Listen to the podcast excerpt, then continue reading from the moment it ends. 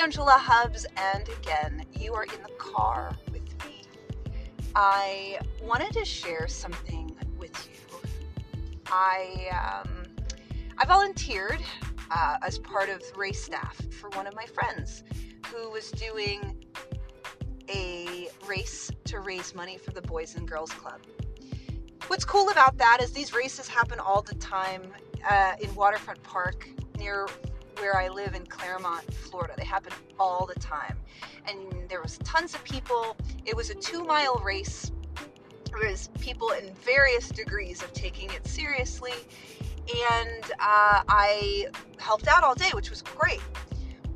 What, so just to paint the picture for you, it was actually a really gross day in Florida. It started off where it said it was going to be cloudy. By the time I got there, it was the spitty rain, you know, the kind that was like like raspberries um, being spit at us. So it was like raining. It was more just wet, not raining. And then it started to rain. But it wasn't even warm. I would say for us, anything below 75 is cold, and it was probably in the 60s. So I was freezing.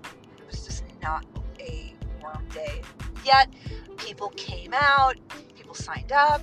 It was really lovely to see how many people came out with their kids because a lot of this too was to introduce the world of running, racing, and triathlons to people who've never been exposed to it, which was really excellent. The way my friend set it up is he had the Boys and Girls Club there helping, uh, like one of the boys made made the actual uh, award for people who got like age group wins, and he like drew a picture, and that picture was uh, printed and nailed onto pieces of wood. So it was just really sweet that just about everything he he finagled or got free, so that all of the money could be given away to the Boys and Girls Club. What was kind of cool, um, aside from us volunteers, there was also a church group there, uh, which was lovely. And I, I, came to learn that it was a uh, a running league of Christians. So it's like a track and field team that's like Christian focused. And I thought that was really beautiful. You know, I don't have to always agree with like any belief or whatever, but I just love that that love of their their flavor of God can meet with activity. And I just thought that was really lovely. On so I helped give away medals and beside me was a very wonderful black gentleman who is also a war veteran and he was giving away American flags. And what was cool about that was watching how excited everyone of every shade, of every color, um, embraced taking a flag. I saw one of the girls that was um, volunteering with me, giving away medals. I saw her get excited, take a flag. She's black. She took a flag, put it in her her bag, sticking out, and just like proudly wore it. And I couldn't help myself. I looked at her and I said, "You know what? I feel so happy and excited, like watching you take that flag and not having it feel like a slur.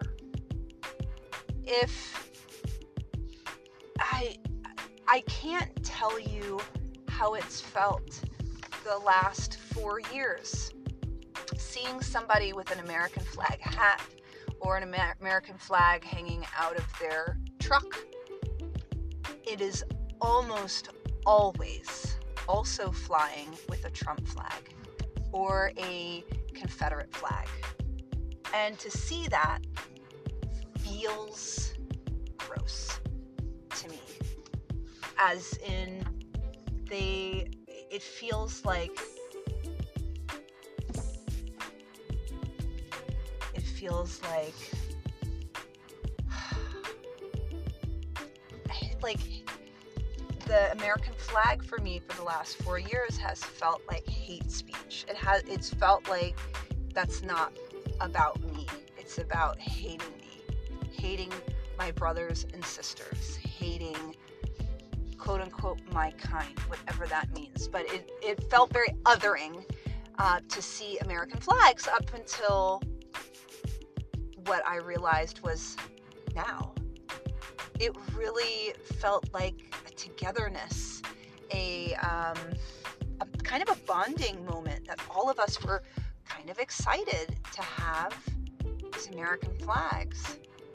So I wanted to share that. Um, for those of you who don't necessarily agree with me and my politics, I am so happy to have conversations about it.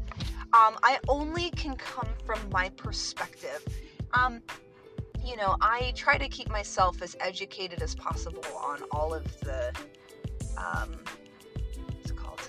You know, all the stuff. I want to be educated, and I, I feel like, you know, I, I get really,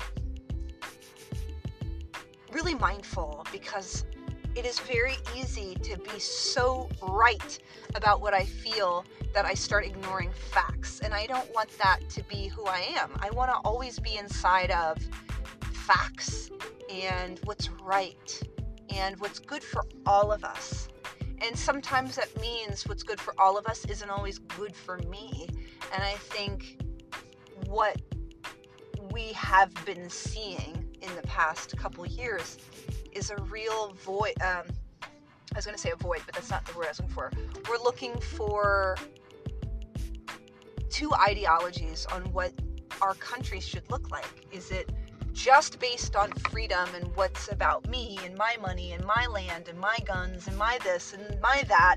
Or is it about us and having us thrive and that group taken care of and those people eating and like I, I know that feels very simplistic but that's kind of where my mind goes inside of conversations that talk about politics.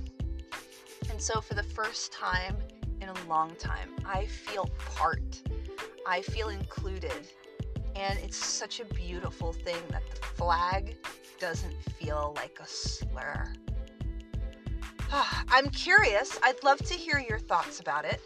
Uh, I won't take anything personally, and this I I don't want to attack anyone. I'm not saying that all Trump supporters are um, trying to other me or trying to belittle me, but that's what happened.